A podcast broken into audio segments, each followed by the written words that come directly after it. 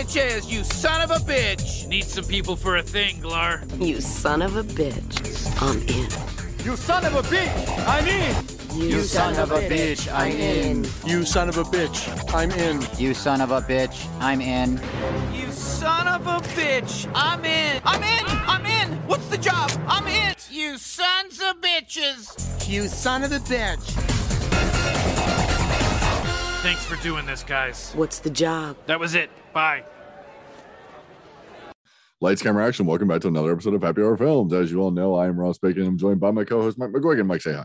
How's everyone doing? And as you should know by now, we're two idiots that drink and talk about movies. Now, we are in uh, what is this week two of our Yeah. streaming December, and uh, this time we're talking about some streaming action. And uh, So this was what ended up causing this theme to come up was I kind of wanted to do a Steven Seagal week, so I wanted to do direct to video, but those movies are harder to come by and it's hard to find actors that are so known for direct to video.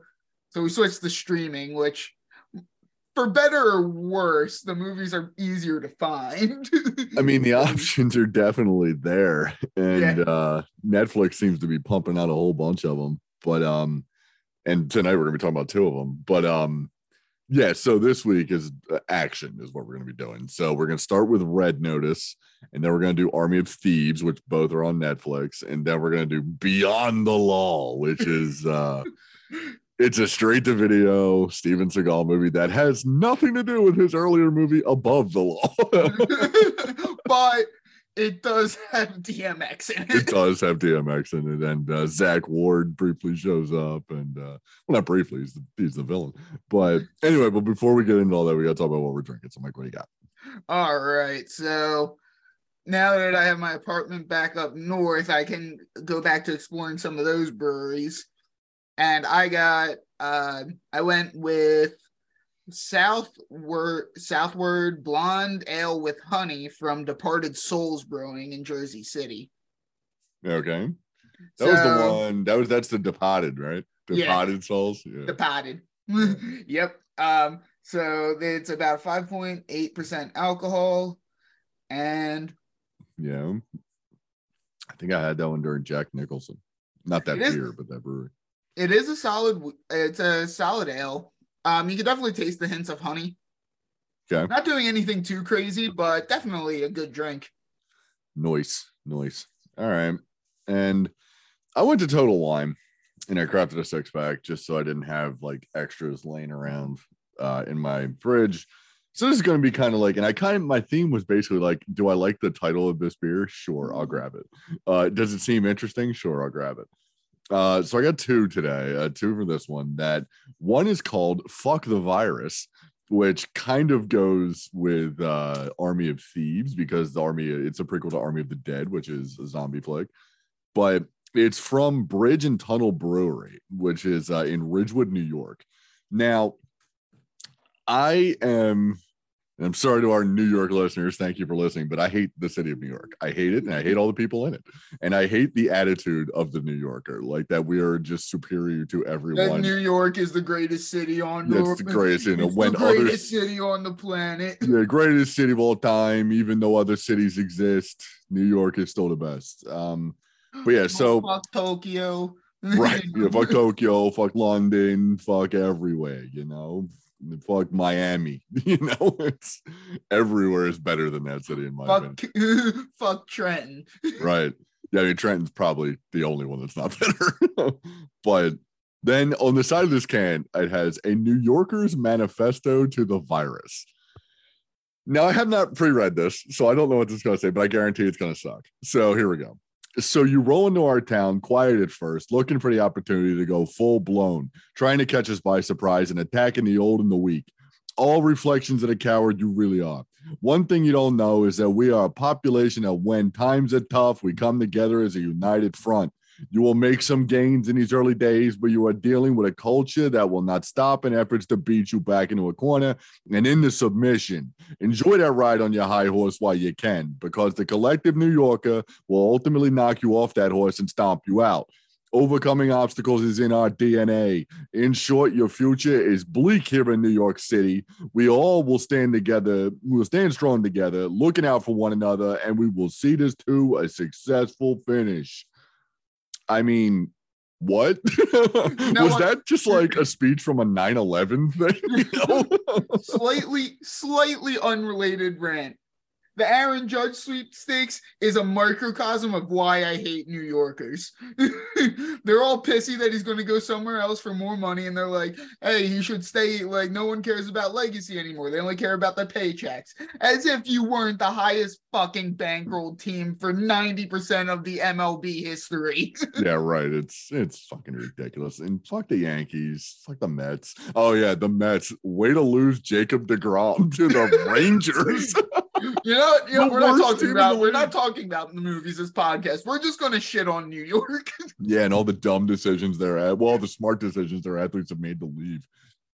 So hopefully, in a couple months, in like a couple weeks, we'll be talking about Aaron Judge, the San Francisco Giant.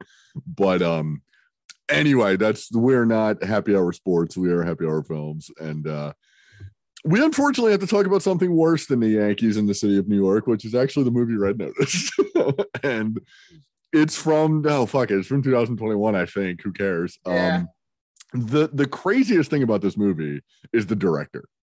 The director of this is this guy named Ross Rawson Marshall Thurber, and he directed We're the Miller, We're the Millers, Central Intelligence, Skyscraper, both with The Rock, the upcoming sequel to Red Notice, and the trilogy of Red Notice. Apparently, apparently, it's going to be two and three. sequ- Uh, the third sequel is, but he also directed Dodgeball. yeah, I'm like, you start you start with dodgeball. You you get so I think he had two things before dodgeball, but I think they were both like shorts. As yeah, yeah, yeah, yeah. One of then thing after Dodgeball- Dodgeball is also a short about Dodgeball. But yeah, yeah, you get dodgeball. That's your feature film debut, and then you just turn into a rock fanboy.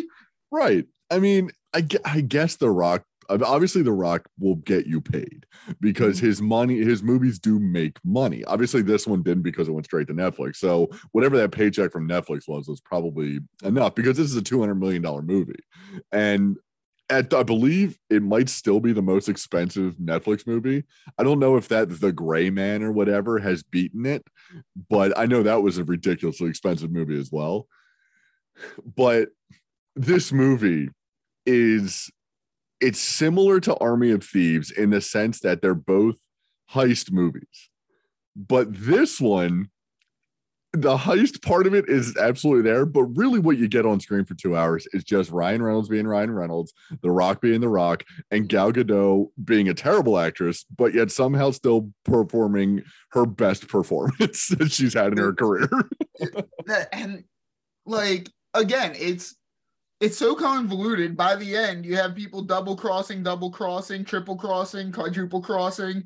Um, they're back to their original alignment because they they double cro- like double double crossing equals no crossing, and Right. um, yeah, it's and it's I said it with when I was watching Army of Thieves, I texted Mike, but Red Notice is the same thing. It's the Rick and Morty heist episode, is what these two movies are. And I think Army of Thieves fits it a bit more because Army of Thieves is trying to be a deconstruction of the heist genre, where this is unironically just Yeah. diving into at every thing that it makes fun of. yeah, you know the writer of this movie was like looking at his bros, just going, Oh my god, bro, I just had another twist. I'm the greatest writer of all time, you know? Whereas Zack Snyder and whoever else wrote Army of Thieves was basically like, let's make this kind of a silly, fun movie. Like it'll Yeah. be kind of overly dramatic when it doesn't need to be, but it'll still be fairly lighthearted and, and kind of stupid, but it'll be enjoyably stupid, you know? yeah. Whereas this, it's like you can tell that someone thought they were making a revolutionary movie. And then Ryan Reynolds, The Rock, and Gal, Gal Gadot showed up and we're like, you know what? Guess guess what? We're going to be ourselves, and you mm-hmm. net you get nothing else. Which I mean, and sometimes that works with Ryan in the right with in the right architecture. It works for Ryan Reynolds because he's so freaking charming and funny. Van But Wilder. I want an Deadpool. R rating, or I want him to be a small electric rat. Yeah, right. but it's like it's like Van Wilder and and Deadpool are the two Ryan Reynolds performances that work the best for him. Yeah. And to a lesser extent, there's a sliding scale of Ryan Reynolds for the rest of his career.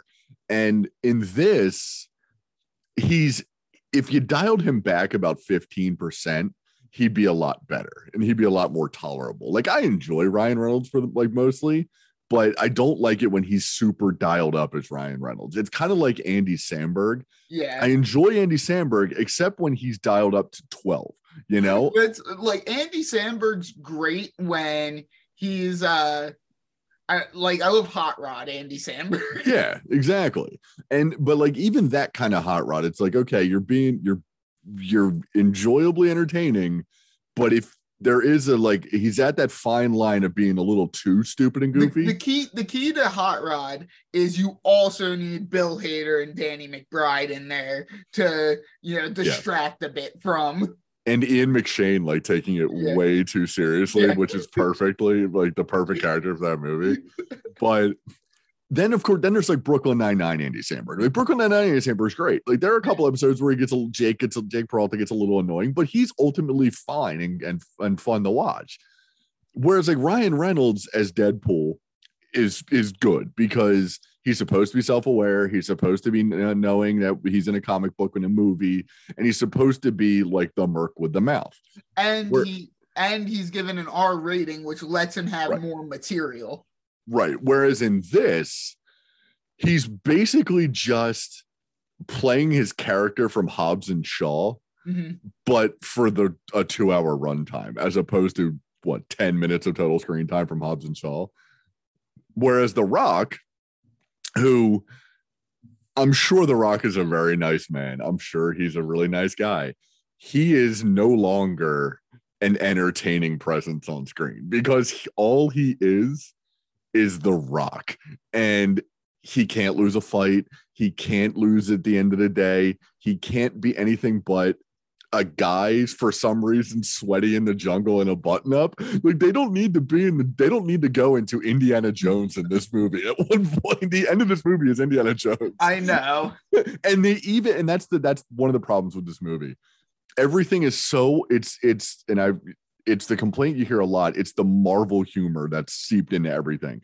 You got to call the joke out for what it is. You can't just let it happen. Like at one point in the, the Ryan Reynolds and the Rock are in jail, and they're in jail together, and they're washing dishes or cooking food or something, and they both have like hairnets on. And the Rock, of course, everyone knows is a famously bald man. So for him to have a hairnet on, it's a funny visual gag. Yeah. It's stupid, but it's funny. But you don't need to call attention to it. It's just it would be a lot better if you just let it happen and move on. But of course, Ryan Reynolds has to make the punchline of the scene. Why are you wearing the hairnet? You're bald. And it's almost like he looks at the screen and goes, Did everyone already get the joke before I made it? I wanted to make sure everyone understood the joke. And then we can move on. And it's like, okay. And then in that scene in the jungle, they the rock is dressed like his character from Jumanji. Ryan Reynolds is literally dressed as Indiana Jones. The only thing he doesn't have is the whip. And they actually at one point he whistles the Indiana Jones theme song. Now, I it's one thing to do that and make that little reference. But then the underground like bunker, the Nazi bunker, is the undisclosed location from Raiders of the Lost Ark. Yeah, It's even got the Nazi car from Indiana Jones, Chris, Ten, uh, Kingdom of the Crystal Skull. It's got a cart, a chase through caverns like the cart chase in Temple of Doom. And the car chase is also like the one in Last Crusade where they're banging off of the the walls in the edge of the canyons and all that. It is a best of compilation of all of the some of the better known action scenes in the Indiana Jones franchise, and they might as well look at each other and go, "Hey, isn't Harrison Ford great in those movies? And isn't this a bad version of that? You know, it's like That- you got to be a little less obvious, you assholes."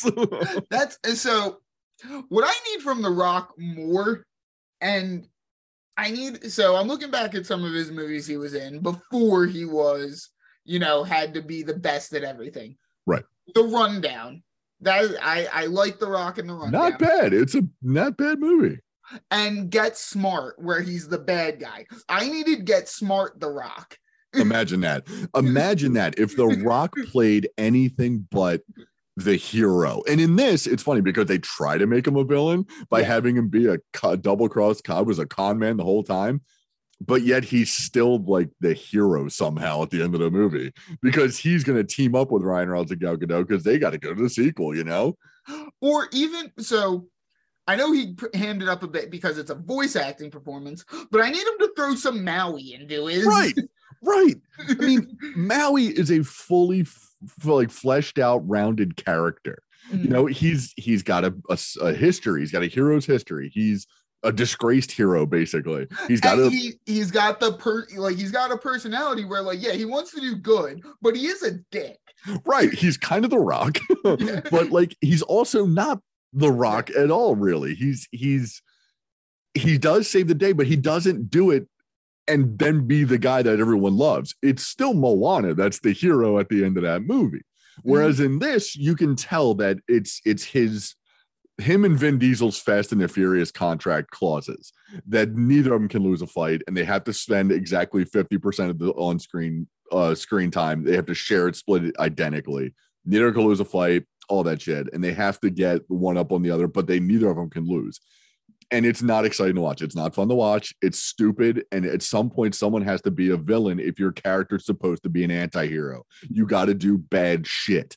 And to be next to Ryan Reynolds the whole time, who's just being Ryan Reynolds the whole time, kind of a dick. He's not not really any redeeming qualities, except for the fact that everyone in this movie has daddy issues, apparently.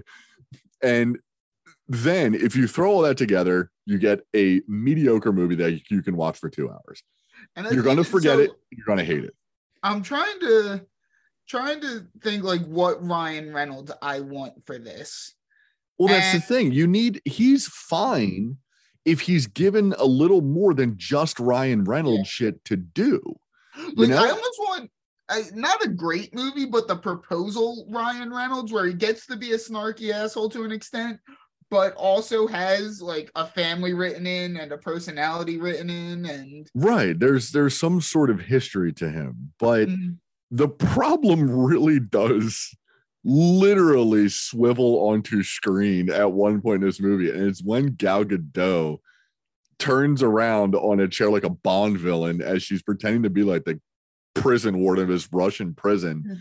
And the second she opens up her mouth, it's like, oh God, it's Gal Gadot again. This woman got her career by being gorgeous, and no one thought to actually pay attention if she can act, which she cannot do. Yet in this, and I, I still, her best I still blame Fast Five on uh really getting her breakout, where she just plays her only like her only things for that character are she can drive and she needs to get a guy's fingerprints, so she goes over so he'll slap her ass. right. Her ass is the reason why that movie exists at some point, and it's it's just bad. It she's not Wonder Woman 1984 bad, but like I said, in this she's kind of nuts. Like she's a little crazy, which kind of works for her, but still, it's it's not a good performance. it is really not a good performance, but it's it's her best, you know, which is really sad. That's and I'm trying to think what recasting I'm gonna do to make this movie work better. you So- put you you take out Ryan Reynolds and you swap in Ryan Gosling. I I was thinking John Hamm. That too. You take out the Rock and you put in John Hamm. I think that'd be fun if you put Ryan Gosling and John Hamm together. That'd be pretty interesting. Yeah. And then and then literally anyone that's not Gal Gadot. you know, and if you need a woman to play that role, put anyone in there. put fucking Leslie Jones in there, and she'd be hilarious. yeah, yeah. But yeah, that's enough on that movie because, like, it really is. It's just like the story doesn't matter because we have Ryan Reynolds, Gal Gadot, and The Rock, and, and aviation and aviation gin product placements. and The Rock tequila. Well, the best the best part was like Kara's watching it with me last night, and when we we get that shot of Ryan Reynolds pouring the gin, she she just randomly said she's like. He's like, oh, I guess that's is that is that's not even his gin, is it? And I go, oh no, it is. that's definitely his gin. she, she said like that'd be funny if that was actually his gin. I'm like, yeah, it is. that actually is his gin. Yeah, The Rock pours his own tequila at one point too. Yeah, exactly. And the only other thing I will mention is that Chris Diamantopoulos is in this movie as Sotto Voce, who is at one point supposed to be kind of a villain. But this accent that he's doing it is Oh, I, terrifying and hilarious all at once. we will talk about accents for the third movie. oh God, yes, I forgot about that. But that I mean, Ryan Reynolds does have a couple good lines in this, and He always will. He's like, he's going to get a few good punches in because he's Ryan Reynolds. But like the one line he has it to the um to the Interpol uh, cop when she's like, "I'm sending you to the worst place in the world," and he responds with your Instagram account, and then like he gets his ass kicked by uh, Gal Gadot, and he falls on the ground. He's like, "This is such a confusing erection." it's like that's a legit laugh for me right there. but and I of would course, you know, almost want to, even if you kept Ryan Reynolds in and like put in John Hamm, I, I'd almost want Blake Lively to take over for uh, Gal Gadot just because I, I want to see Ryan Reynolds and Blake Lively act in a role where like Blake Lively's kicking his ass because I think that would be hilarious. Yeah, and the two apparently have the two have that relationship where they like talk shit to each other and they still like love each other and it's funny. But then um then, then there's just the uh, there is that one back and forth with him with The Rock and um Ryan Reynolds when they come up in the middle of the of the uh the bullfighting arena. And he's like, stay, and Ryan Reynolds like, stay completely still. He's like, you're thinking of Jurassic Park. And he's like, no, he's like, whatever. He's like, I saw this documentary with David Attenborough. He's like, no, you're thinking Richard Attenborough in Jurassic Park. And then all of a sudden he's like, oh my God, yes, I was thinking Jurassic Park. Holy shit. But, and then the one of the funny, one of the things is it's like Indiana Jones can get away with it because it's set in the right time period. But this is essentially, as far as we know, set in 2021. And they go into that bunker. And the reason that that car chase happens is because an 80 year old car has been sitting in a bunker Yes. for 80 years untouched, can somehow still move, like, and actually start. Gas goes bad in about three months. right. Yeah. It's it's not gonna move. Unless someone has been down there actively maintaining this shit. No, it's not going anywhere. But and then of course there's Ed Sheeran. Where why the fuck was Ed Sheeran there? Ed Sheeran shows up as a cameo for some reason. I mean, he did in Game of Thrones too. well, that's what he yells. He's like, I was in Game of Thrones. It's like, all right, Ed, I get it. You get a pass. You're okay. I like Ed Sheeran. He seems like a good dude. yeah, I mean, I don't like his music. I hate his music, but it's like that. That seemed like fun, pretty funny. But um, but yeah, that's. I mean, that's red notice. It's if you have two hours to kill because it is under two hours by like four minutes. If you if you're a Fast and the Furious fan and want a heist movie, Yeah, exactly. first watch Fast Five, then Right, right. Yeah, and then watch this, and uh it's. I mean, it needed it needed like an Idris Elba on Black Superman kind of line. Like it needed. yeah, yeah. It needed that like really good villain to. You just needed a villain in this movie. Yeah. There is no villain in this movie, but um. All right, so Mike. Interpol is the villain. Yeah, right. Yeah, the the actual police are the villain. Yeah, But um, all right, Mike. So how's your beer? Uh, how's your beer? doing good. Uh, just about finished my first one. Uh, it's a pretty easy drink. Again, not doing anything super crazy, but um, the hints of honey make it pretty good. Good ale. Nice. Yeah, and my fuck the virus is I forgot to say it's a coconut New England style IPA, and it's Ah. um from Bridge and Tunnel Brewery. It's six percent, and it's good. It's it's actually a good beer. Um, I don't I don't know if I I don't know if I like the oh, and also it was a seven dollar beer. Thank you. One of these that Total Wine is seven fucking dollars, but um. It's kind of like that joke in uh for a 40 year old virgin. It's like, wow, everybody's here tonight. Yeah, it's nine dollar beer night. but um i'm not sure i i like the uh the cribbing of the uh 9-11 motivational speech to go against covid but whatever you got to do new york to make yourself feel happy. Um anyway but yeah nope. Bridge and Tunnel makes a good beer apparently. But um now on army of thieves which is same year as Red 2021 directed by him the man himself Zack snyder. And uh this is a prequel to army of the dead which was his uh zombie movie that was on uh, Netflix. Uh, looked like most of it was shot with an iPhone, um, in like portrait mode. But um, that movie, I don't remember anything about that movie. I remember that at some point it starts with like a heist, which is the in this movie the general idea is that Dieter from Army of the Dead, the the German guy, is recruited to be a safe cracker for this like team of thieves and he has he's the expert on these four um safes, like ancient safes made by like the, the most sophisticated safe maker in the world who at one point when he was done making all his safes locked himself in the last one and they couldn't open it so they threw it in the ocean and blah blah blah. That's the safe that ends up in army of the dead in las vegas which if i remember correctly they open up and there is no dead man inside. So i'm pretty sure something's off here about your continuity zach but then again it's Zack snyder i don't think he That- thought that far so- ahead.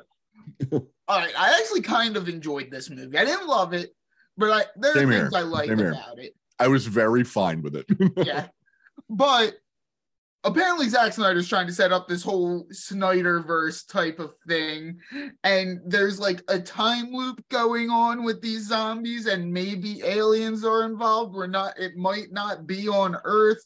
There might be robot zombies. What the fuck is happening here, Zack?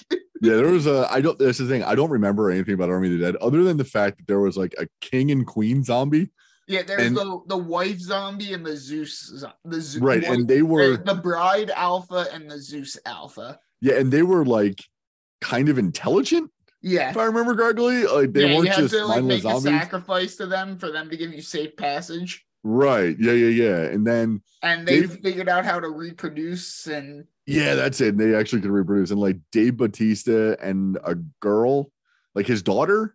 Yeah. I think he's trying to be like a better dad or something.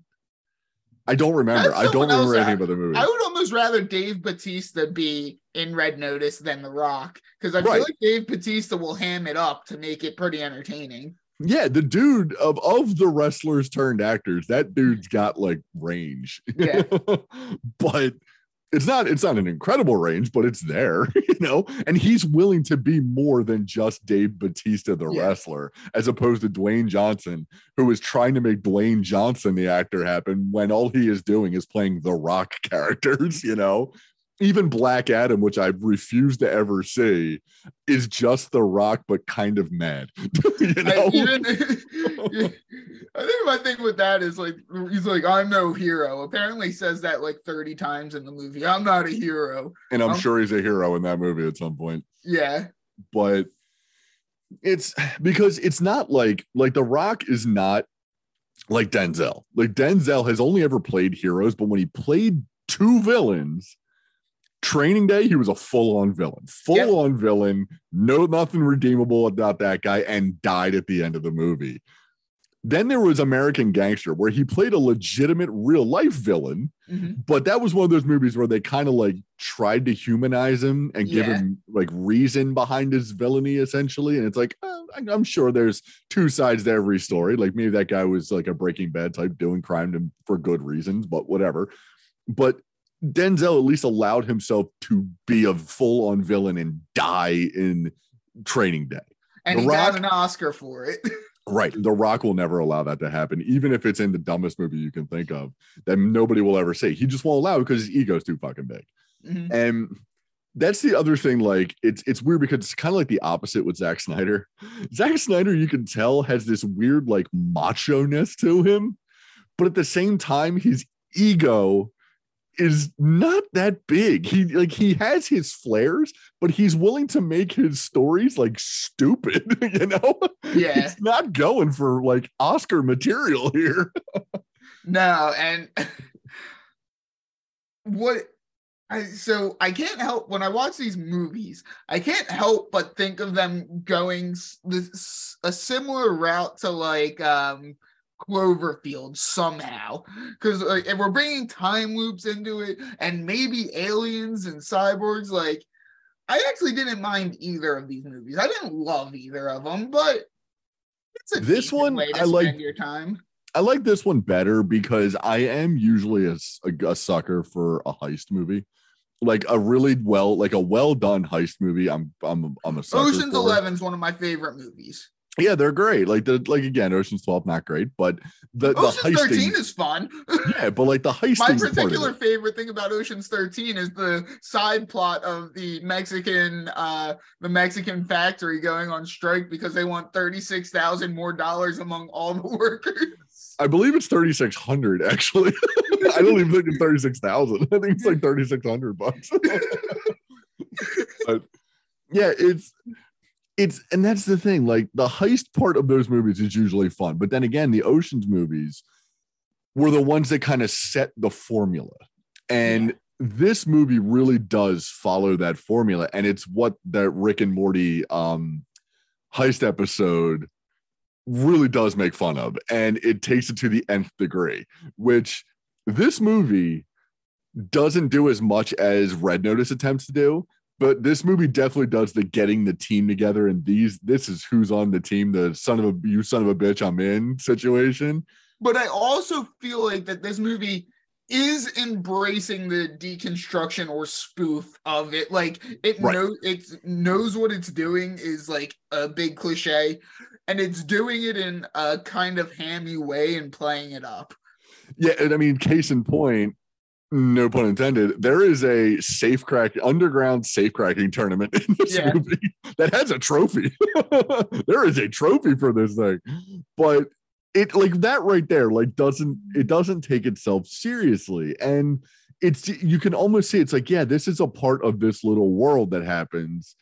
And like David Fincher has his fight club, we have our safe club you know? It's like we have our underground safe cracking where, where we have for some reason we have these gigantic like bank vault safes that you can get into. But it's just it's really it's really like stupid but at the same time you're like all right let's i'm willing to see where this goes. Let's keep going with this. But then you get lines where you have a, Nathalie Emmanuel, who you'll probably know. Most people will know from Game of Thrones. She's um can't remember her character's name, but she's Daener- Miss Missandei. Yeah, she's dead. Daenerys' is like right hand girl, like her little handmaiden or whatever. She's also in the Fast franchise as like a hacker. Like she's like a super hacker now in that. And in this, she's essentially like a super thief. You know, that's what she is. I I I, I understand why Hollywood wants to try to make her a star, you know, because she's an attractive, she's an attractive young black woman who they can throw out there and be like, look, we're diverse. But at the same time, it's like it's like the the thing that we the problem that we have. Diversity is good, but quality is good as well. you know, she's I not that great of an actress. So I did really like her in Misfits.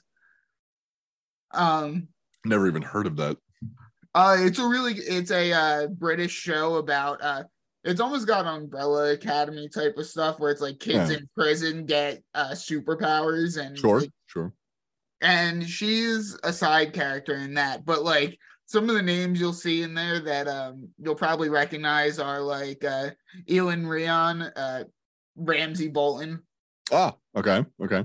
uh even Klaus from the uh from uh the Umbrella Academy is one of the main people in Misfits. Which one's that? No, he's the one that can see dead people and talk to dead people. I've only ever seen like the thumbnails on Netflix for it. I've never actually seen the show. He's the one that everyone loves. He has like the goatee, longish hair. Oh yeah, yeah, I've seen that guy. Okay. And he, he is the best part of I've only watched the first two seasons, but he is the best part of uh, Umbrella Academy. Isn't there like a monkey in that too or something? Yeah, yeah. A Okay. chimp. A chimp. Okay, okay. Yeah, makes sense, makes sense. And, you know, it's a comic written by the lead singer of uh My Chemical Romance. So you Yeah. know, Gerard Way. Gotcha, gotcha, gotcha. That, that's, that says a lot. We're good. I think I know what I'm getting into. But um, but then I mean, like Nathalie Emmanuel is all well and good. She's attractive, she's good to look at, and she's she's a pleasant presence on screen. It's just most of the time I'm like, I don't I don't believe you as an actress. I just yeah, don't. she so she a lot of times outside of Game of Thrones, which I mean she was a, like a, she was kind of a main character in Game of Thrones. And those last couple seasons, yeah. Yeah. Where she really seems to play herself, but her own personality is not strong enough to ever make her memorable. Right. And it's that's almost I'd rather almost have that than have the opposite with Gal Gadot, where you're like, you're gorgeous, but you suck as an actress. Like you are flat out bad. Wait, I don't think she would ever really like. I'm not sure uh, she would ruin a movie, but she's not bringing much to a movie. She's not elevating it. I know that much. And when you have a cast full of basically nobodies. You have a cast full of nobodies. Like you have people that are recognizable from Game of Thrones and Army of the Dead, the, the other movie of this. But then you have the chick that plays Karina, who does not like if you're looking at Netflix for this movie, it will say Army of Thieves, and there will be a picture of a blonde girl in like a Russian, like looking like a Russian chick. She has her boobs basically hanging out of her shirt. That is a disguise from this character, Karina, who it's kind of telling that that's the thumbnail they use on Netflix to get you to watch this movie because that's kind of her role in this gang. She's just the hacker with tits, you know? and then there's discount Hugh Jackman, who is Brad Cage, apparently, or what was his name? Like Francis something or other. Like Yeah. his real name isn't even Brad. Like he wanted he wanted to change his name to be like a movie star. Yeah. But his role is basically just to be the dick who double crosses them, you know? and Now I do like our main actor. Like he is good enough for me to be invested in him.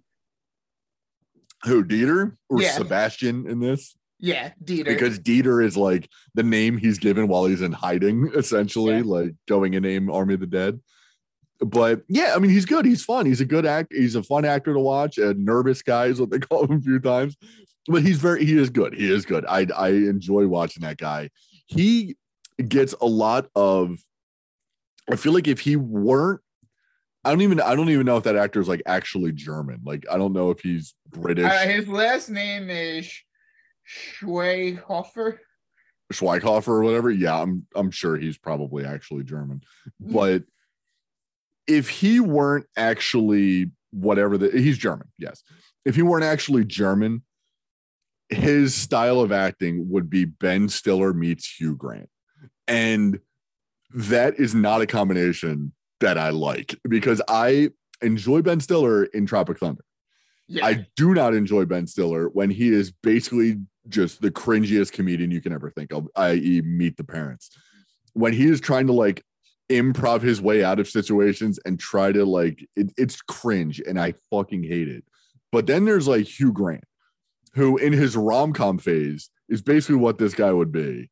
He's like the he's like the, uh, uh, uh, uh, I'm terribly sorry, ter- terribly sorry. Like he's he's like Mike says, charmingly British or whatever yeah. you know and and then like in um was the gentleman like that's a different version of hugh grant like i like that kind of hugh grant where he's actually acting and i feel like that's what this dude would fall into. This dude would fall into that category if you if you let him but it feels like he's like an actual actor. So this is just a character which is which works perfectly for him you know because if this becomes who you are I don't see Matthias Schweighofer becoming a household name, you know.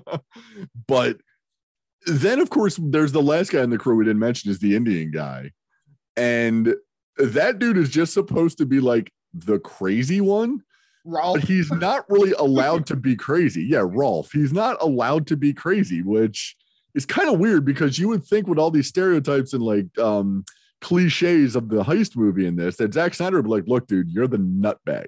you're the one that's supposed to be completely unhinged. Now- Anytime I watch a movie with a character named Rolf, I cannot get past the name, mostly because of for The people Muppets? who what? the Muppets. no, actually, because of Ed, Edd n Eddy. okay. That's there's a character on Ed, Edd n Eddy named Rolf. For anyone who's around my age, maybe a bit older than me, I think I was probably towards the younger side of the Ed, Edd n Eddy age range. Um, Rolf is the farm boy in the uh, in the show, and he is the son of the shepherd. And he always, in a very weird voice, yells, "You dare disrespect the son of a shepherd!" okay. so And thinking he's- Rolf the Muppet. Right? There's a Muppet. There's a character in the Muppets called Rolf as well. I think he's a dog.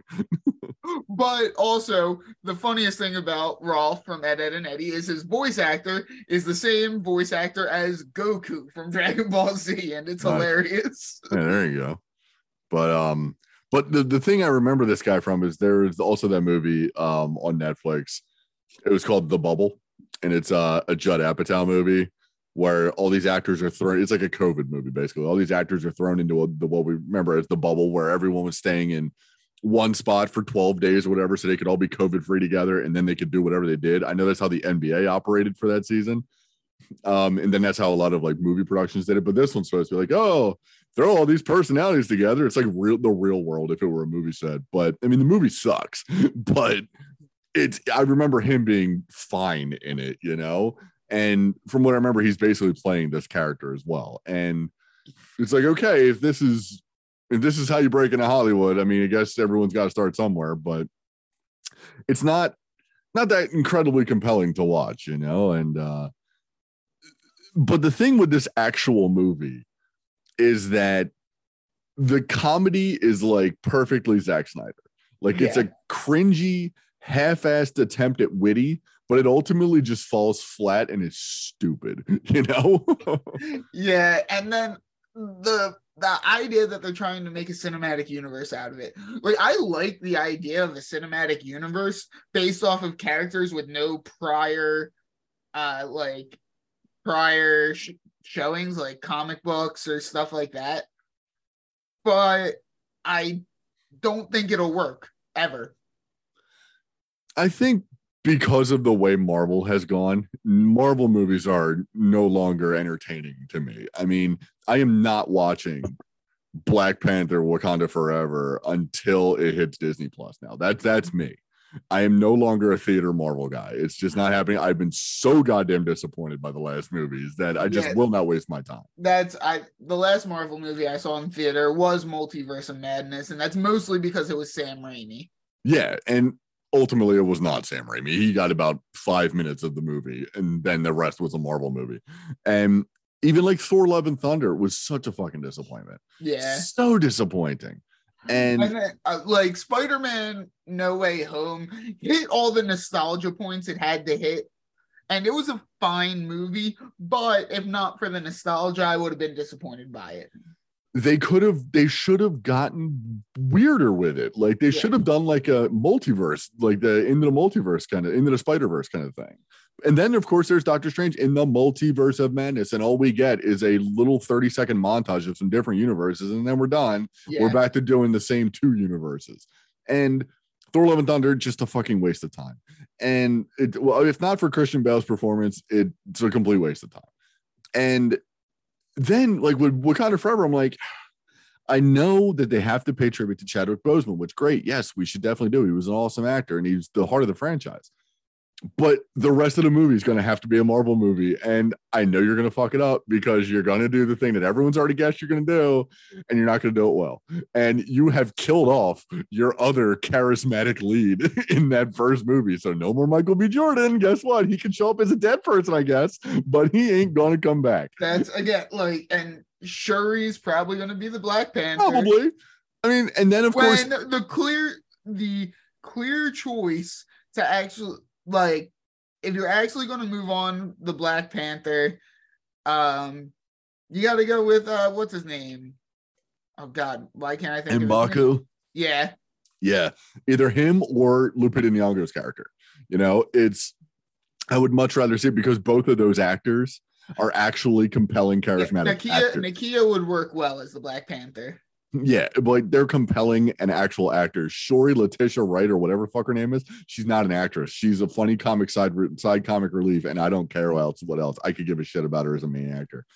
But then, fact, wait, have you seen the commercials with Winston Duke where he's uh doing the uh like he's talking to his agent, but he just keeps talking about what he's gaming on. he Oh, no, video games. They're well, like still, but like it's like that kind of day where like he would have fun with it. But then, of course, you know they got to work in Riri Williams, who is Iron Man. You always have to have an Iron Man, which I'm sick of. I don't need that shit anymore. We had Robert Downey Jr. He's gone. Let's move on. And of course, Namor and everybody else in uh, Atlantis is the, movie is essentially reverse Black Panther because there is a secret underground technologically advanced uh, society that now wants to like now actually wants to take over the, the overworld as opposed to say secret from it. And I don't need it. It's bullshit. I know what's going to happen in the movie, and I before it even happens, I know what's going to happen, and so I'm done with it. Cinematic universes in that case have been ruined. So That's for and I was so my kind of confliction on there is I do like Ryan Coogler as a writer and director. yeah, it's just to work within the Marvel playground now in the Marvel sandbox, you have to play by their rules, and that kills any kind of creativity ever. Look at the Edgar Wright Ant Man situation. Yeah. And look at Sam Raimi and Doctor Strange Multiverse of Madness. Look at Taika Waititi in Thor Love and Thunder. He was great with Ragnarok. And then he got burned out and didn't care about Love and Thunder and just made it, it like, let's put my family and friends in this movie and then we're done. And so then to see recently see like the Guardians of the Galaxy 3 trailer, it's like, oh, okay. I guess James Gunn's allowed to actually do James Gunn things.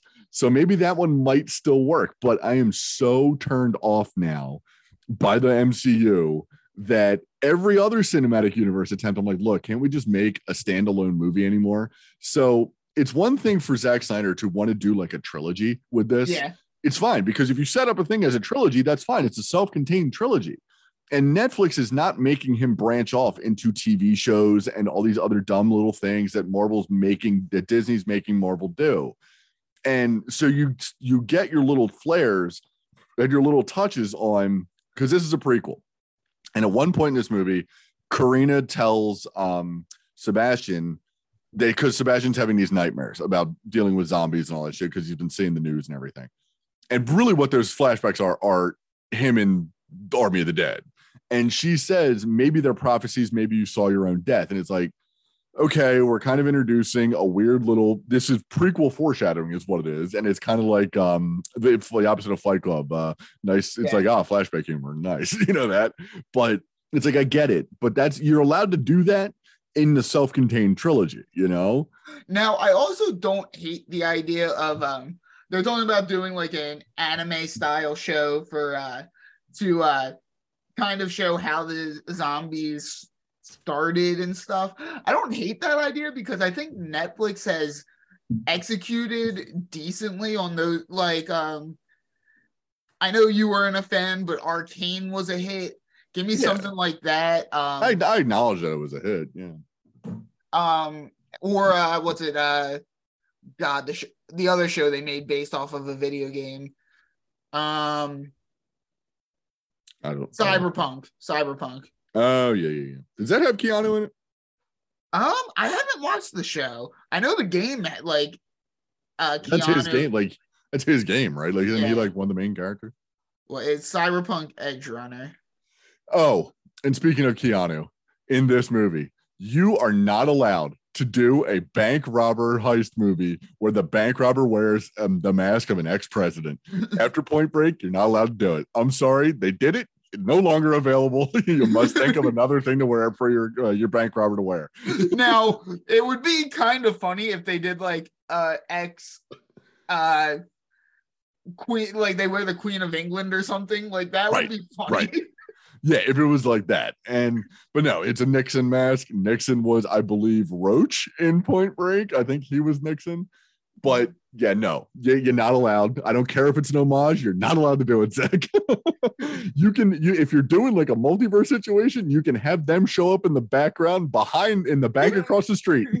you can have them running into that bank if you're gonna do yours. But right have them reference the ex-presidents as like a top tier bank robber Right, exactly. Yeah, like there's dudes in LA or something like that. Like you can mention that, but I think that would be a little bit too uh, much thought put into the, into the script of this movie to get to that level of humor. But Let's have have them wear like a winston churchill margaret thatcher uh right, right, yeah, fucking uh, the Queen, um, Prince Charles. You know, so, sorry, King Charles now, but one of them going as princess diana right right yeah it's like that would be funny but then it's but like that just from a storytelling perspective this movie is nothing but cliches. It's Yeah. it's nothing but cliches. You know where it's going to end up especially knowing that it's a prequel. Like you know where it's going. You know Dave Bautista and whoever the girl is is going to show up at the end to try to get him recruited for the next movie. And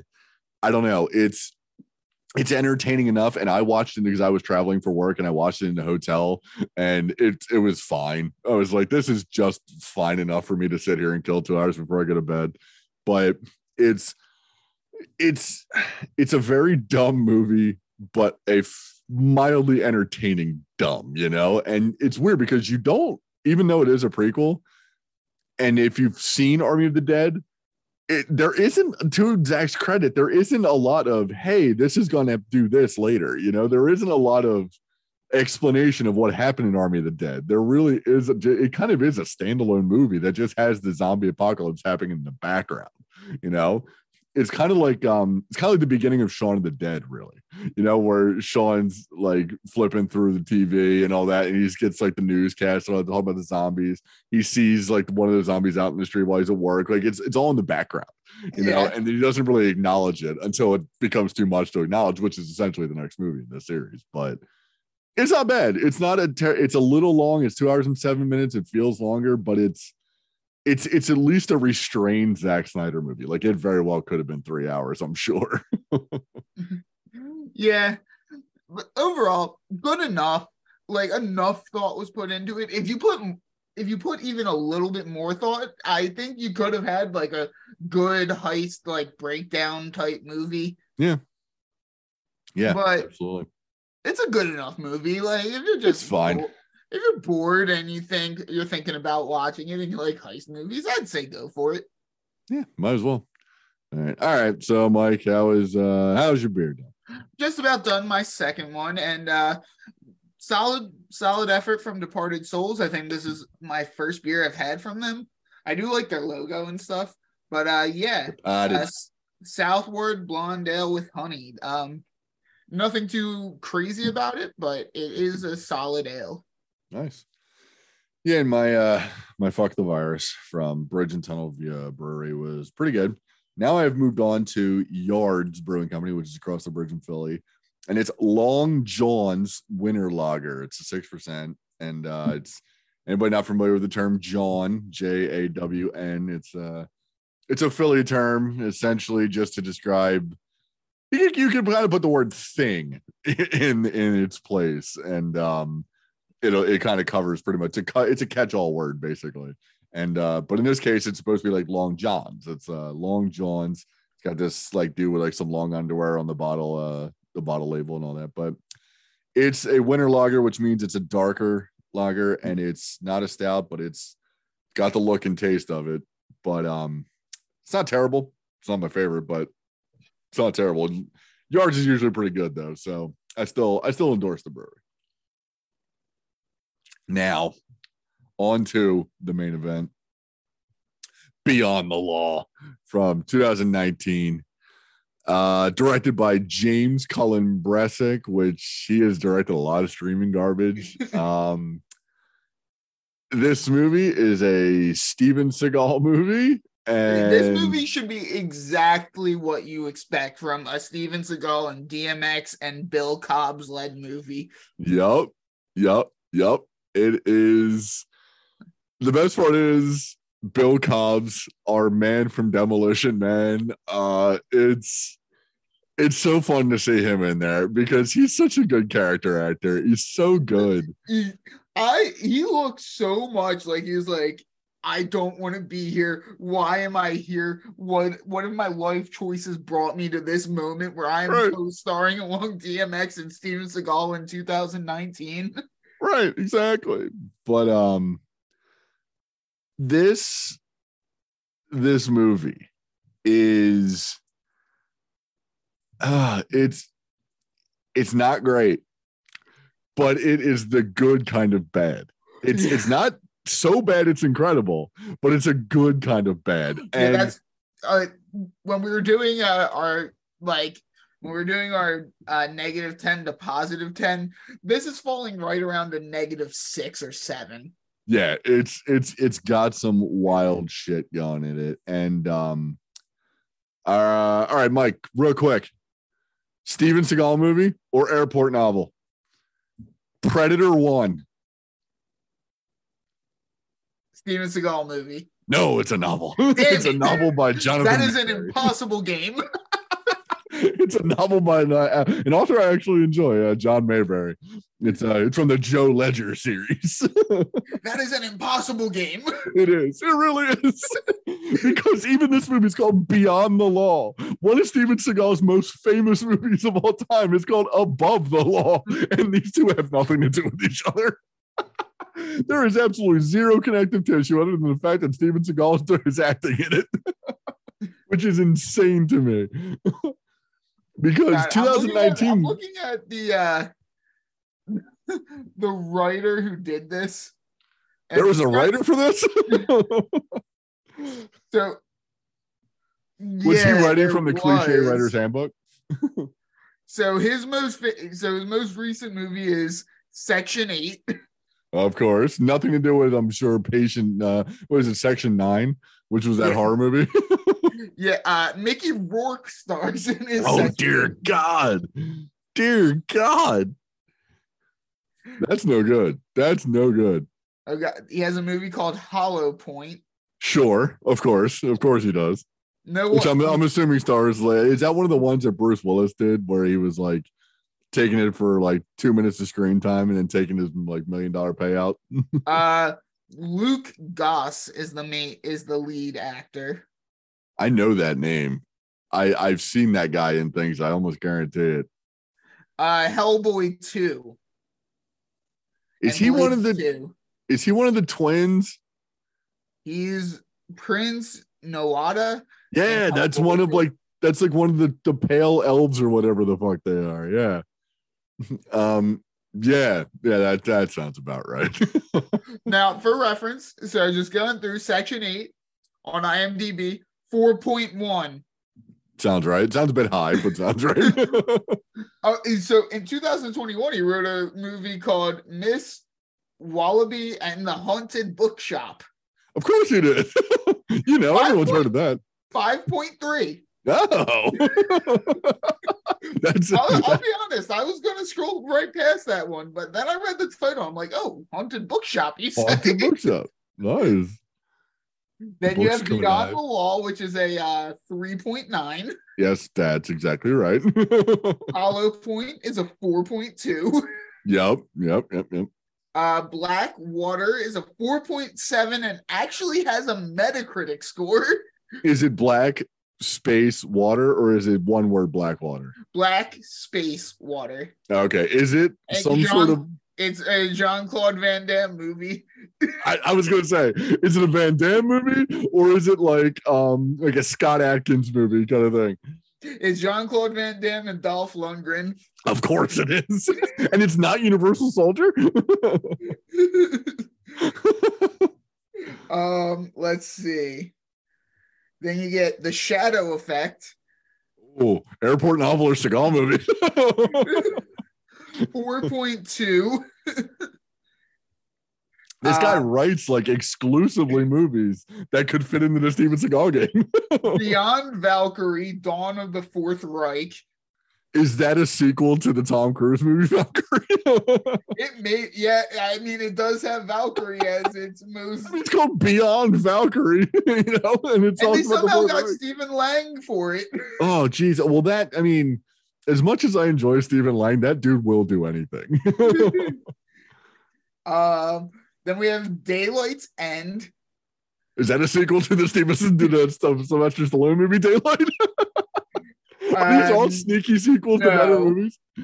No, Daylight's End. uh, Judging off of movies it's comparable to, I would guess a zombie movie.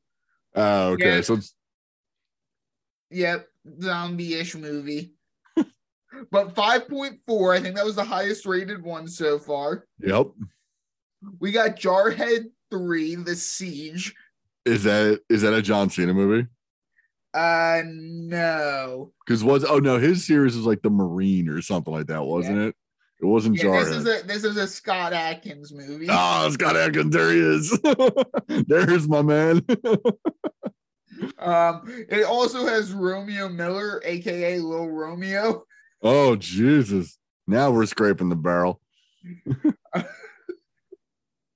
We have Isolation, Oh, of course. Of course. 4.6. Also has Stephen Lang. Lang, why are we working with this guy? Like I told you, the dude will do anything. it's not all avatars. it's not all avatars and Don't Breathes. we have Close Range, which is five. Oh, That sounds like a Scott Seagal movie. movie.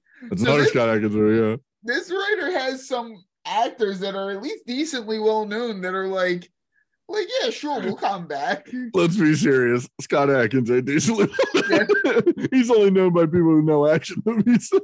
then you have Drive Hard, 4.4 uh, and a 29 on Metacritic. This is a John Cusack movie.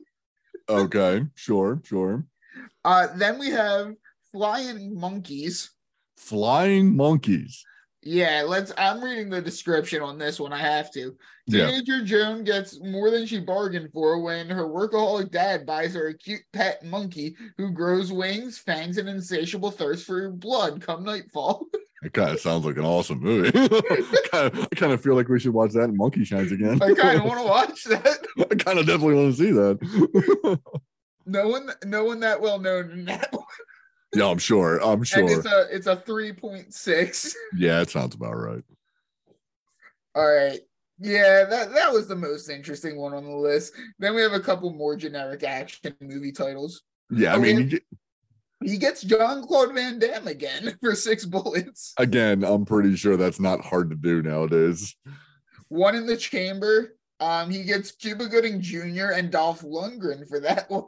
Yep, doesn't surprise me. Definitely doesn't surprise me. Uh, the hit list. Cuba Gooding Jr. again.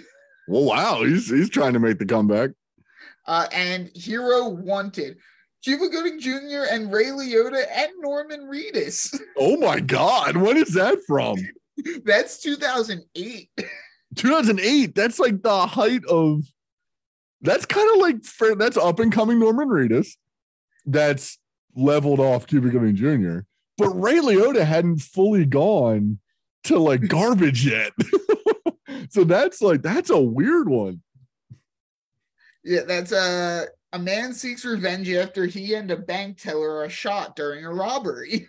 Sure. Wait, is he the robber or was he present for the robbery? is he collateral damage or was he a robber?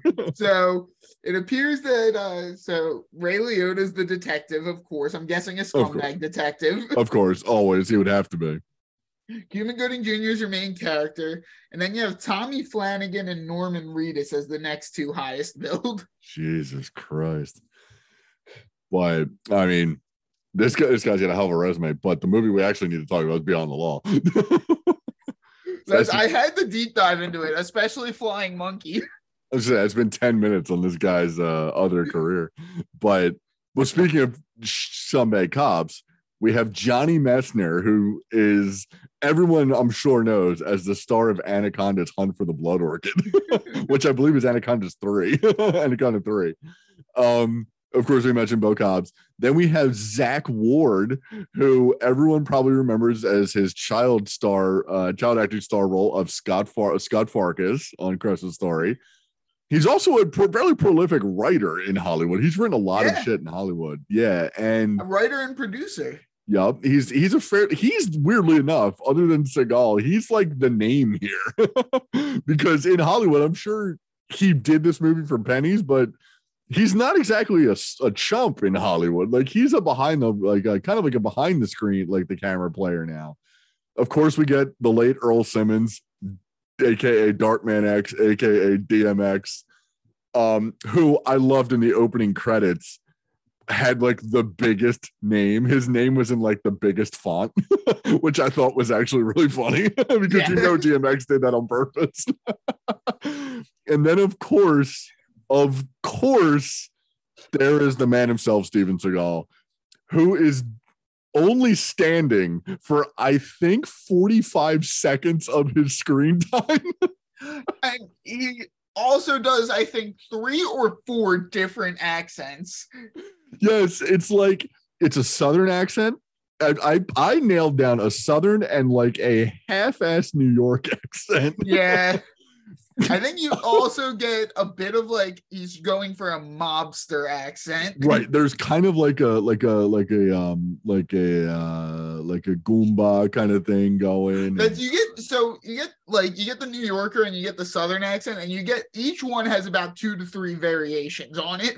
yeah, yeah, they they they float in and out, but um there is there there is one part in this movie which I needed to see more of and it's because DMX I god the man was a treasure the man yells at Scott Ward, at Zach Ward. He says, Looks like your problems keep multiplying like Gizmo. Zach Ward replies with, Gizmo?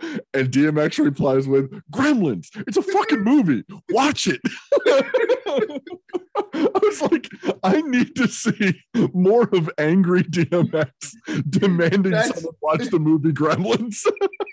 That's what this movie needed was more just DMX being angry and yelling at people. being DMX, you know, he needed to be more DMX as opposed to the corrupt cop that he plays. He just needed to be DMX, which is funny because DMX, the man had his troubles, and one of which with the law was repeatedly getting arrested for impersonating a police officer. Which to me makes this role even funnier because he's a corrupt cop in it. yes. That's I so there I love the the uh conversation Zach Ward and Steven Seagal have when they're in the bar.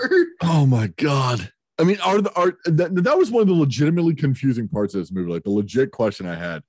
Was he actually his son? Was I that Ward actually so. Seagal's son, or is it just like a quote unquote you're I'm you're my son situation? No, I believe he was actually his son. Yeah, I mean, I I had no idea. Like I couldn't figure out because the way that Seagal delivers these lines, he's like wheezing for one. He's Oh always wheezing out all his lines the like they're his line last breath. delivery for there's a line that it's like 2019 you can't say that anymore and his delivery is just chef's kiss Which like, one was that? he's like you, you act like a retarded child Oh, right, right, right, right, right, right, right. Yeah, I was when I heard that, I was like, I mean, I mean, kind of flinched. I was like, oh, really, really? That's what we're doing. but his delivery on that line i'm like oh well you can't say that anymore Right. also the delivery was fucking hilarious yeah, it's like it's almost like you can say it if you say it like that. you know, it's it's like it's like you couldn't. It's like almost like you couldn't be insulted by it You were offended by it simply by the way that he says it. You know, but then then there's my my other favorite linery aside from D, and they both come from DMX. Aside from DMX yelling about the movie Gremlins, there is the other line where he gets shot and he actually yells, "You shot me!" like, and he growls it too. yeah It's like, oh my god, we couldn't get a second take. I guess we couldn't afford that to back everything up and take it again. But oh Jesus, that was great. Yeah, this movie's like good in the worst way. yeah, It's a terrible No, movie. no, no. It's bad in the best way. Yeah. bad in the best way. That's it. It is a terrible movie, terrible movie. But to see Steven Seagal play a major role in this movie, now to his credit, and now of course, obviously not knowing beforehand, there was that big thing with Bruce Willis. Every like the internet wanted to point out that Bruce Willis did about 10 movies in one year and was barely in any of them, but was like on the posters for all of them. And then it comes out that he has whatever that dementia is that he has, whatever. So, you know, of course, sucks for him. But he just needed the money or wanted the money or whatever it was, get the roles out before he lost, you know, whatever faculties he had. Steven Seagal, on the other hand, the problem that Steven Seagal has, and it made me crack up because this movie was actually filmed in the United States. Steven Seagal has basically been living in Russia for the last like 20 years.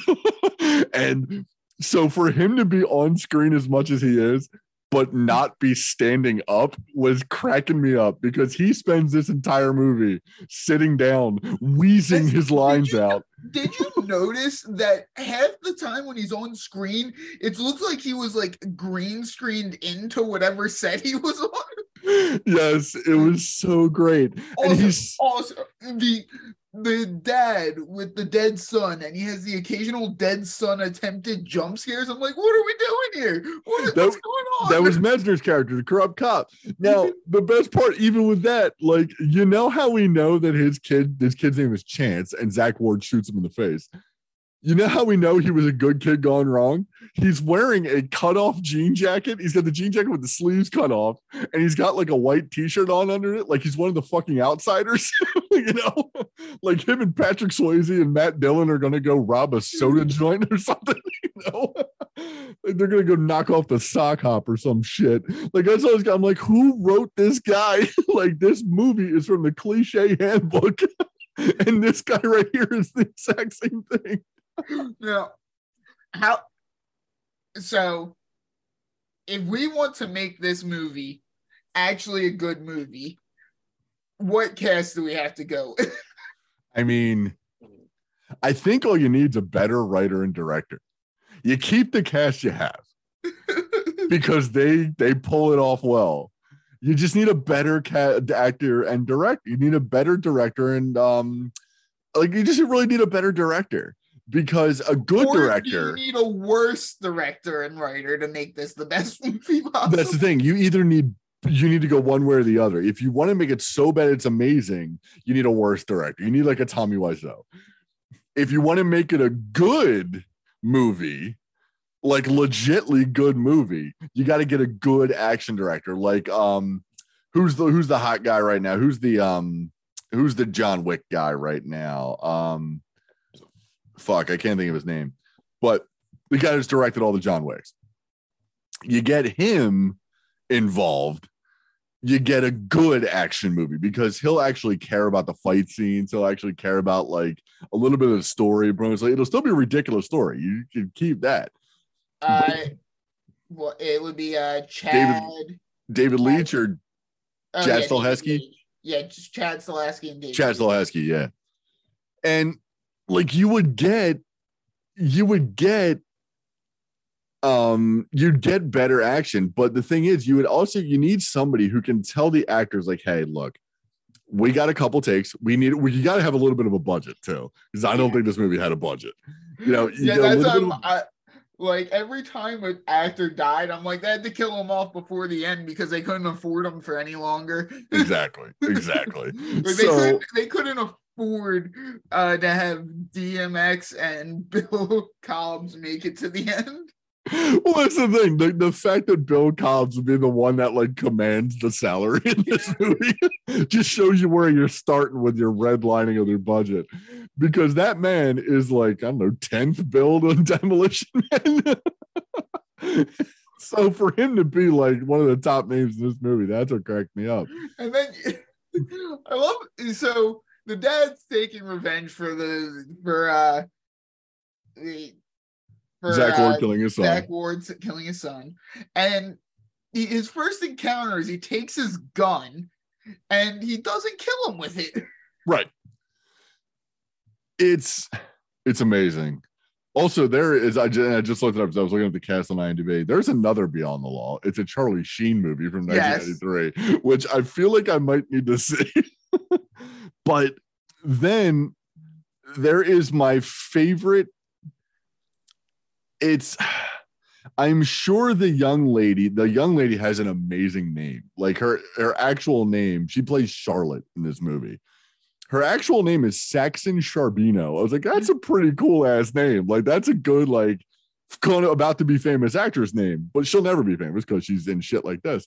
But for her character of Charlotte to actually sort of kind of play a role in this movie and then get killed at the end. so like when she gets shot in the face at the end, I was like, oh, she's dead. Yeah. I I think she was in this movie. I am scrolling through some of the uh more like this, and we might have picked the wrong movie. We might have picked the wrong Seagal movie. oh, I'm willing to bet we did.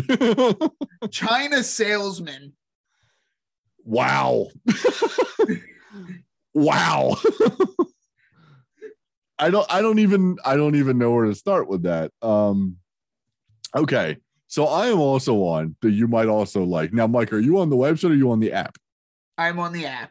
Okay, so am I. So do you have the first one as last man down? No, Is I have one the the first. I have the first one for Our Story, which is a foreign film that's kind of a religious film, and I have no idea why that is the first one Mm. popping up. Yikes. And then all right, okay, so our okay, so I had both. I had like movie and TV, must have had a TV. But yeah, our story, that one looks interesting. General Commander, interesting. Yes. Uh attrition, that sounds about right. Uh, American Sicario. Uh, I'm sure has nothing to do with the Sicario series. Yes. Deadly And it appears to have Contract. Danny Trejo. Here it is. De- okay, Deadly Contract. China Salesman. I believe that was one of the titles when we did Under Siege that it was in our original uh, Steven Seagal game because that's the Mike Tyson one. Yeah, That's the Mike Tyson one that has a different name on the poster. now, there's also shit like Contract to Kill. There's Cartels, which all of these movies, like, okay, Freaky Deaky is one, and um, Christian Slater and Crispin Glover are in that movie. Michael Jai White is in it. I am very interested to know. Oh, Andy Dick is in it. I am very interested to know why Freaky Deaky is similar to this movie. this is wow. The what? Oh, Bill Duke's in that. I might be watching Freaky Deaky. I don't. I don't know why I haven't seen it before, but there is. Oh my god, so much about this movie. And then there's DMX demanding more Hen- the Hennessy bottle while he's sitting at the bar in this movie. Yes. He's like, he's like, just leave the bottle. It's almost like the actor who was playing the bartender didn't know the line was coming and like didn't hear him because he has to say it multiple times before the guy just hands him the bottle. And it's like, was that actually written or did that dude not paying attention?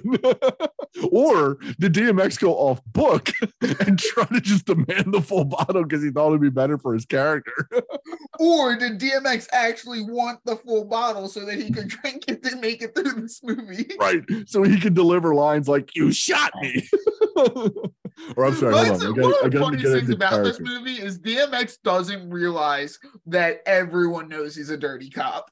right that that's that's so good i mean it's it is so good but then of course there's the legendary and of course it has to happen every movie when steven seagal does stand up he does deliver his legendary slap keto and he very quickly kills our main character johnny messner very quickly kills him.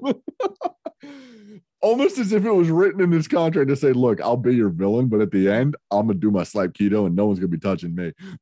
But and then the character and then of course the character gets arrested off screen but it's not before he has dispensed his uh, right hand woman or whatever his right hand man to send out his right hand woman to kill charlotte.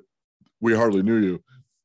But then the one other thing about this movie that cracks me up and you can tell it's a straight to video movie a straight to streaming movie because the soundtrack of this movie is nothing but like generic suspense music. Yeah. and it's really terrible and it's really like like casio keyboard level. Now, also, when they first started showing like the dead son flashbacks, did you get the idea that it like this was going to be some sort of like, did we get ourselves into a paranormal type movie? i was hoping it would be like that i was hoping it'd be like that um but no alas we get like two of them we get the one the diner and then we get another one at some point but it's and like it, it's just a skinny white kid turning around and they're like adding suspenseful music. It like he's not that scary. I could fight him and win. he's not scary at all. That actor i am i am sorry to say again i'm sure he's a nice person but that actor is definitely a stiff breeze away from dying you know?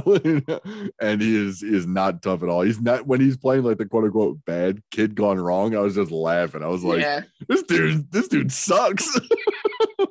There's, there's nothing this i'm glad this kid's dead. like this guy's only doorstep into acting would have been straight to video horror movies, and I think Yeah. he might have ruined his chances at that. Yeah, absolutely. I mean, it's it's absolutely phenomenal. But um oh yeah, that's that is beyond the law. But um a phenomenal movie if you ever need to watch a phenomenally bad straight to movie. yeah, it, it's one of those so bad that it's worth a watch. It is definitely, and it that's the thing. A lot of straight to streaming movies you can tell are just complete garbage, but this one is like garbage that's somehow still watchable. You know, Yeah, it's it's really it's really very weird. But um, you know what? You know what would have made this like s- take that step up for me is if Jesse Moss played the kid who gets killed. Jesse Moss. I feel Um, like I it- know what um, I feel like I know what I'm gonna find when I Google Jesse Moss. Yes. You did. But um, oh yeah, that guy, the dude from Tucker and Dale. Yeah, yeah. Yeah, if he was the one that gets beaten to death at the start of the movie, I'd have been like, yes, yes. yeah. And he he would have somehow done it better too. He would have done that role better. Like he would have made that characters on screen for 30 seconds, be a little more fleshed out, you know, and be a little more well-rounded, be a little Well, better, yeah, you know. But then again, they probably couldn't afford him because they've already got Seagal and they already got Bill. also, we're, we're we're about ten years past Tucker and Dale versus Evil, so he might have looked too old. oh yeah, I mean, I don't in this movie, I don't think it would have mattered. Yeah, I don't think so. it doesn't matter. We have we have DMX as a cop in this one. Come on, this is an exit wounds. but yeah, it's it's it's a good one. It's a good one to just kind of throw on. Um, I think it's on Showtime. I think is what I had to do. I did like that free Showtime trial or whatever, and I got it. Yeah. whatever. But whatever. It's it's fine enough. So anyway, that's uh been our streaming action month. So Mike, where can people already find us? All right, you find us for your streaming pleasure on Spotify, Apple Podcasts, and Overcast, or wherever else you get your podcast from because of Anchor. You can also find us on Instagram, Facebook, and YouTube at Happy Hour Films Podcast. Go like all our shit, leave some comments, message us. We love to hear it. Yeah, absolutely. And uh, we're probably going to get our our video stuff back, our YouTube stuff back on track at some point when we figure out uh, the next thing we want to do. We have a couple ideas, Yeah. but uh, gotta figure out how we're going to do it. But um, either way, this podcast rolls on, and next week we're going to do some straight to streaming comedies, which obviously, if anyone pays attention to streaming comedy deals, knows we have to talk about Adam Sandler at some point. So we got to talk about Ridiculous Six, which I think is probably the most watchable of all of those movies that he's put out there. Uh, I've seen a few of them; most of them were terrible. Um, then there's we're going to talk about Day Shift, which is a Jamie Foxx, uh, Dave Franco vampire hunter kind of actionish comedy. But um, then there's the movie I'm actually quite excited to watch because it will lead into our final week of December. It is Falling for Christmas, which is the Lindsay Lohan brand new lifetime ish Christmas movie. And yes.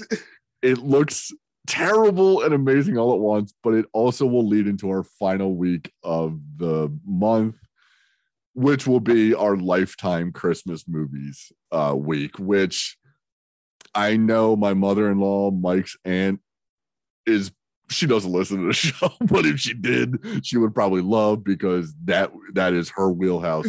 Ever since these have started come on at like Halloween on like the Halloween uh, on the Hallmark Network and Lifetime, she's been watching them, and Yep. I I don't I don't want to use her as a reference because I fear she'll give us some good ones or like the watchable ones. But I I Mike and I will be talking about white girls who from from the big city have a magical country dick and then they want to live down home somewhere in the middle of the country where they can have that magical blue collar penis telling them that the life has not been complete without it. And uh they should give up their hopes and dreams as an independent woman who's successful and just enjoy having a family for Christmas and a penis that's from a farm boy or something like that. Or, or a crush from their from their high school days or the boy next door who is the blue collar handyman and she's just the starved for penis big city girl who just needs his dick to change her life at home during the holidays and uh yep. I'm pretty sure I just explained the plot of every single one of these movies. but until next week, when we talk about first, we got to talk about some streaming comedies. I have been Ross Bacon. I've been Mike McWigan. We'll see you guys next time. So long.